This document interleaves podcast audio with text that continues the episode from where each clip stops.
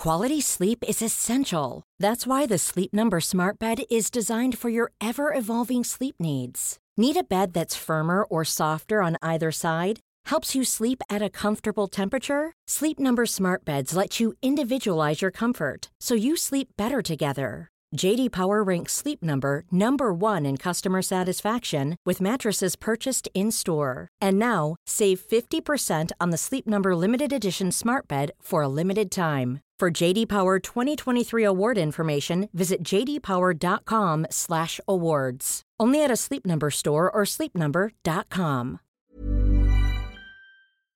Welcome, friends, to another r/NuclearRevenge video. If you want to help this video blow up like the stories of revenge, make sure to hit those like and subscribe buttons down below. That said, our first story of the day is by Cantankerous Gribbler, My Dogs Defend My Family and My Friend.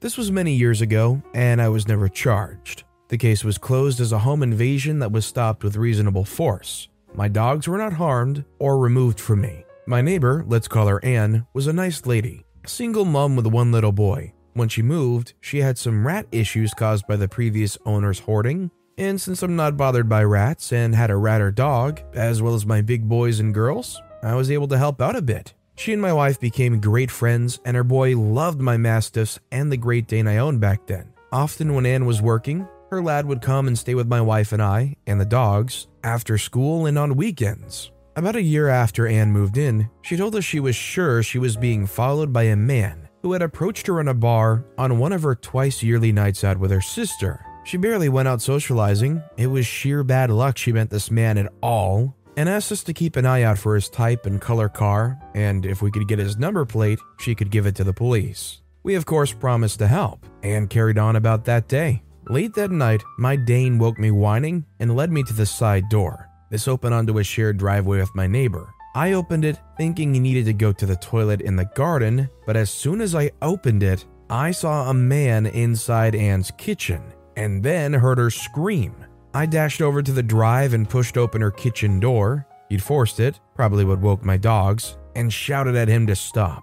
He went for me, realized pretty quickly I knew how to fight and that he was losing. In the struggle, he managed to get free and took off down the road. We called the police and reported it and gave statements when the police arrived. Anne and her boy stayed with us for the rest of the night. The next day, she went to stay with relatives using another friend's car just in case he was hanging around. I scouted ahead a bit to make sure she could get away safely. That night, I woke up to the sound of a man screaming in my house. I could have gone straight downstairs to see what was going on, but I waited till it stopped before investigating, since it sounded exactly like the man from the night to me, and I figured he needed some quality time with some real predators. He wasn't moving when I went into the living room, but the dogs were really happy with themselves. What the police and I worked out had happened was he quietly broke into my kitchen through the side door.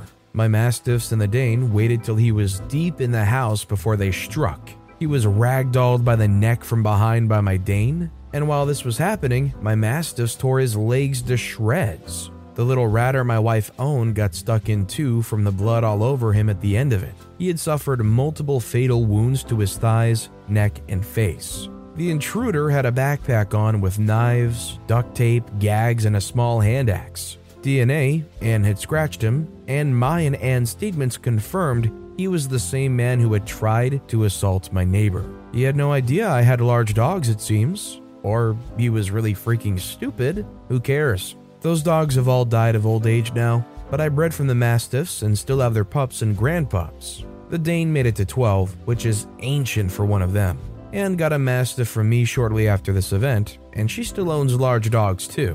I recommend a large dog as a companion, and as something that will freak up any intruder for you.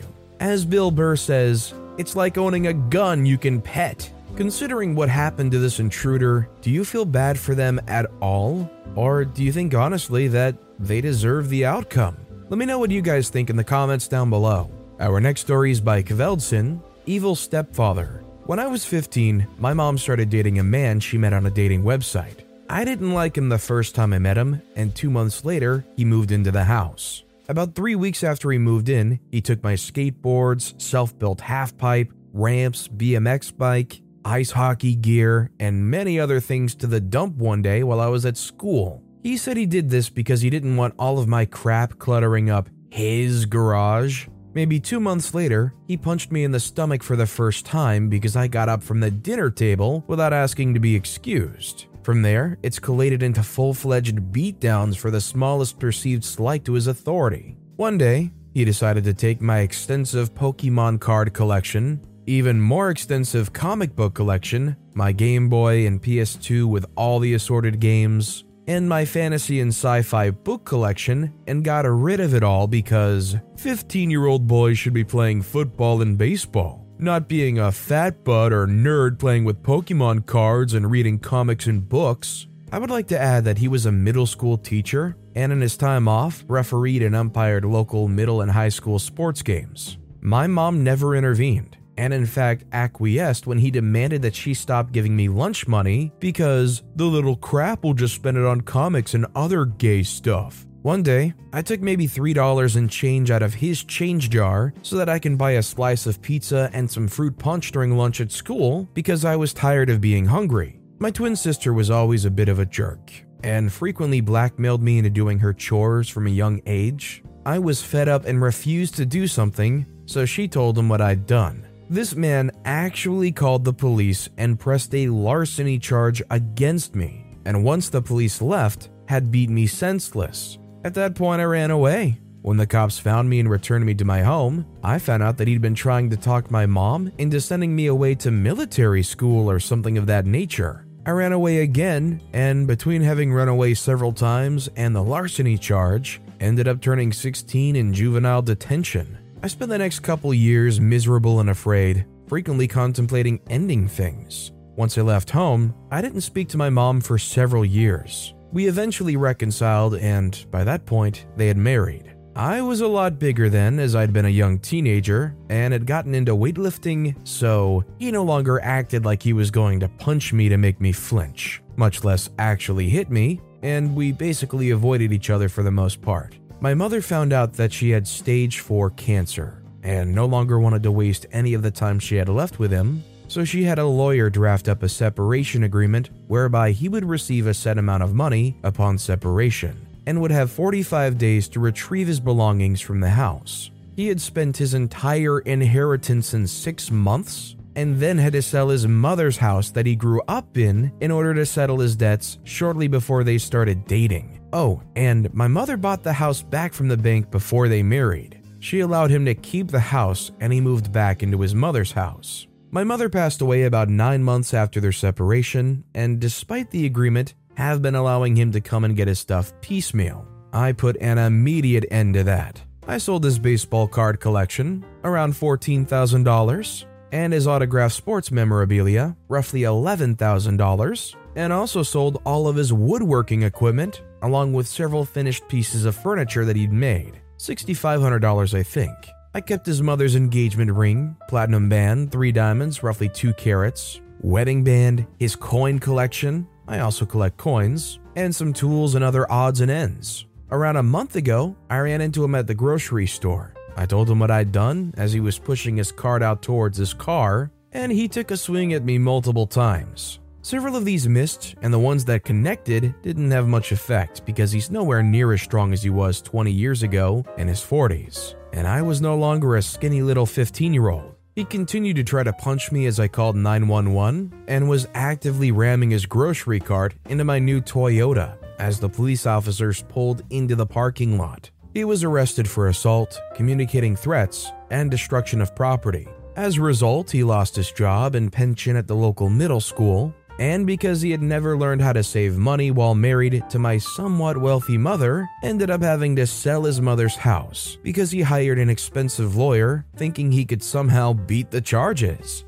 My nephew, who was on the football team, made it well known to his friends that he not only had just been arrested and convicted of assault as well as other charges, but that he had also beat me as a child, causing several parents to call for him to resign from refereeing and umpiring for local sports games. My niece and girlfriend's much younger sister are enrolled at the middle school where he worked and say that he was not only universally disliked, but when he came up to the school to get his belongings, he made a big scene and ended up hysterically crying as he was leaving. At least that's what they've heard from the kids who were attending summer school at the time. His son, who he was equally abusive towards as a child to, refused to take him in or help him out. So he ended up having to take a job as a cashier at a Walmart so that he could afford the rent on his crappy little trailer in an absolutely awful neighborhood. Even though that Walmart is not the closest Walmart to my house, that is now the only place where I go grocery shopping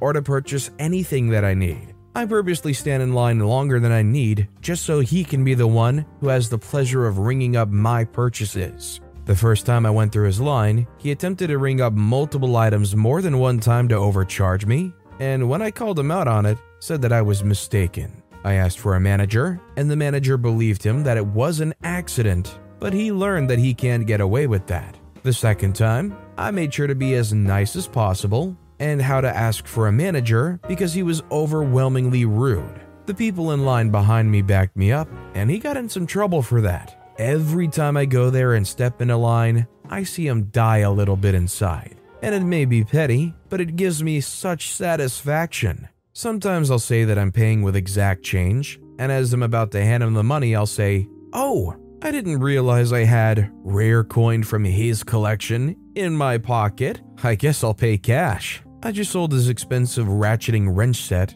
and so on Monday when he works again, I'm going to go buy my daughter one of their better above-ground pools. And as he's ringing it out, tell him, I know that daughter is just going to love this pool. It's not like I would have ever used those expensive ratcheting wrenches anyway. This is definitely one of those situations where somebody is such a total piece of work, such a terrible human, and they allow themselves, through the course of their bad choices and decisions, to end up in such a bad situation that honestly, you look at and you're like, you deserve to be there, and I'm happy you're in that. And our final story of the day is by FC1242. Hurt my family? Guess you'll die. My grandfather grew up in a rural Peruvian town where only his family lived, very isolated from others. They lived about half an hour away from the nearest town. This story happened sometime in the 1940s.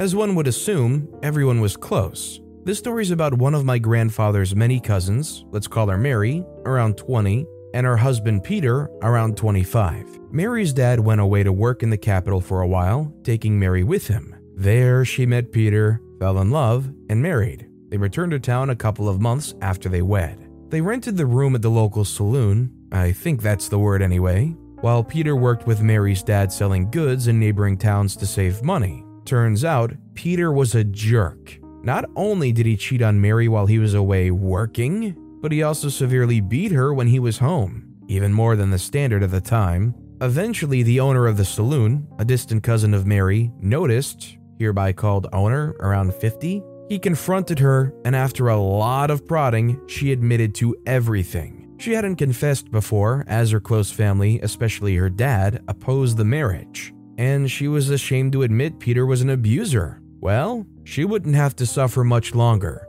as owner would take matters into his own hands. He liked to play a prank on newcomers. He would take them to a field a half hour away to hunt what he claimed was the most delicious bird he had ever tasted. Spoiler alert, that bird did not exist. It had a funny name I can't remember, so I'll just call it Birdie. He would leave them in the middle of the field with a net. While he went away to chase the birdies into the net, he would then walk back to town while the newcomer was kept waiting for the birdies. Eventually, the newcomer would return to town and be mocked and laughed at for buying the story. Just some good old rural town fun. He had yet to prank Peter, as he was mostly away working and working. However, not long after, an opportunity presented itself. He was able to lead Peter away with the same story as always, but he didn't play the prank on him. Instead, he led him to a field an hour and a half to 2 hours away instead, getting him drunk on the way, and then pushed him into a nearby lake where he drowned. He then returned to town and claimed Peter had actually wanted to hunt the birds, not just wait, and it was hard to convince him otherwise as a way to excuse his tardiness. Peter's disappearance was noticed the next day by Mary's dad when he didn't show up to his house or work and when he wasn't in the rented room. Owner gave his excuse, the others at the saloon and his wife corroborated his story. A few days later, Peter was found drowned in the lake. It was concluded that while waiting for the birdies, he'd gotten drunk, and when he attempted to return to town, he had gotten lost and fallen into the lake. Unlike her husband, Mary's life ended on a happy note. She remarried to a much nicer man, had 8 children, and bought a house in the capital, where she lived until 2003. The amazing owner also had a happy life and passed in the late 1970s. My grandfather only knew this story because he overheard owner tell Mary's dad the true story. Apart from him, no one else but the three of them knew. He told me one day when I was asking about secrets about a small town. Well, you wanted some gossip about their small town, that is certainly some gossip. I'm not going to go into whether it was right or wrong, but considering the kind of person Peter was, I'm not sure if you can feel horribly bad for them. But with that being said, that's all the time we have for today. So of all three of these stories that I've read for you today, which one was your personal favorite and why? Let me know in the comments down below. And if you haven't yet, if you could like and subscribe, that would mean a lot to me. Whatever you do, whether it's liking, subscribing, turning notifications on, all of it helps grow this channel and I appreciate the heck out of it. So until next time, I'll see you all tomorrow with some more stories. Mom deserves the best, and there's no better place to shop for Mother's Day than Whole Foods Market. They're your destination for unbeatable savings, from premium gifts to show-stopping flowers and irresistible desserts. Start by saving 33% with Prime on all body care and candles. Then get a 15-stem bunch of tulips for just $9.99 each with Prime. Round out Mom's menu with festive rosé, irresistible berry chantilly cake, and more special treats. Come celebrate Mother's Day at Whole Foods Market.